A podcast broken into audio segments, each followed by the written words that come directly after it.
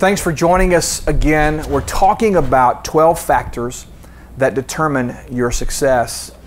Factor number 10 is accountability. Someone said that the enemy of excellence or the enemy of success is isolation.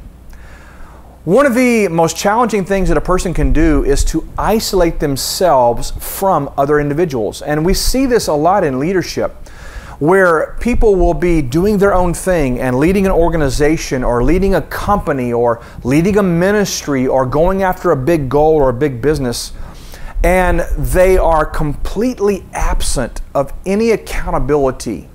And if they do have people around them, they've elected not to listen to the counsel or to the advice they, are being given.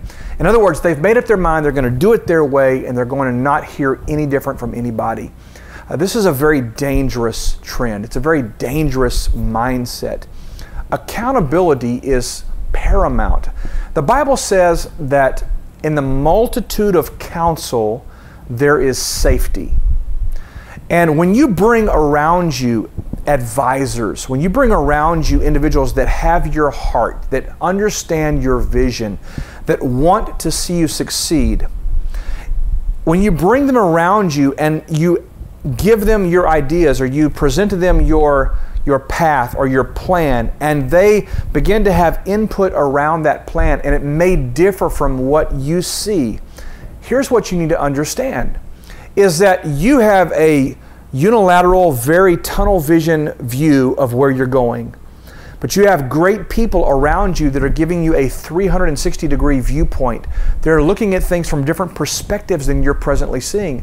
And, and that provides to you a measure of safety, a measure of counsel that you can't get if you're just listening to you. so here's the piece who are you accountable to? Who do you answer to? Maybe you have a board of directors. Maybe you have an advisory committee. Maybe you have just a good group of friends. Maybe you, there's a mastermind group that you're a part of.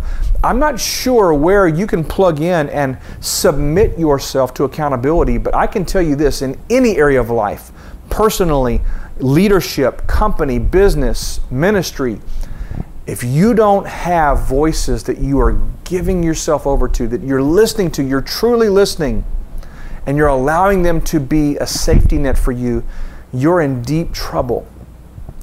Uh, most people that lack accountability are people who isolate themselves. They set themselves up as a maverick or as an island to themselves. They set themselves up as the ultimate authority. They're not going to hear anything else anybody else is saying. Ultimately, those people fail because at some point you reach the end of you. You reach the end of your competency, your ability to rise on your own. I'm going to tell you right now, you need the right people around you, and you need to give your heart and your mind and your spirit over to being accountable, answering to someone. What is the measuring stick? Sometimes accountability can be external, as I've been talking about. That's external accountability, people that are around you. Some accountability can be internal as well. By that I mean in your company, if you have written goals, uh, written tasks, or project uh, markers, sometimes writing those types of things down strategically can give you accountability. Okay, by this date, we need to have this done. Well, when that person who has delegated that assignment doesn't get that done, it creates internal accountability. It's just, it's there, it's written. That's another type of accountability. But here's the piece I want to stress in this session you must have someone you answer to. You must have people around you that are holding you accountable to your own potential, to your own commitments, to your own word and they're giving you a perspective that you by yourself cannot possibly have. Accountability, really important.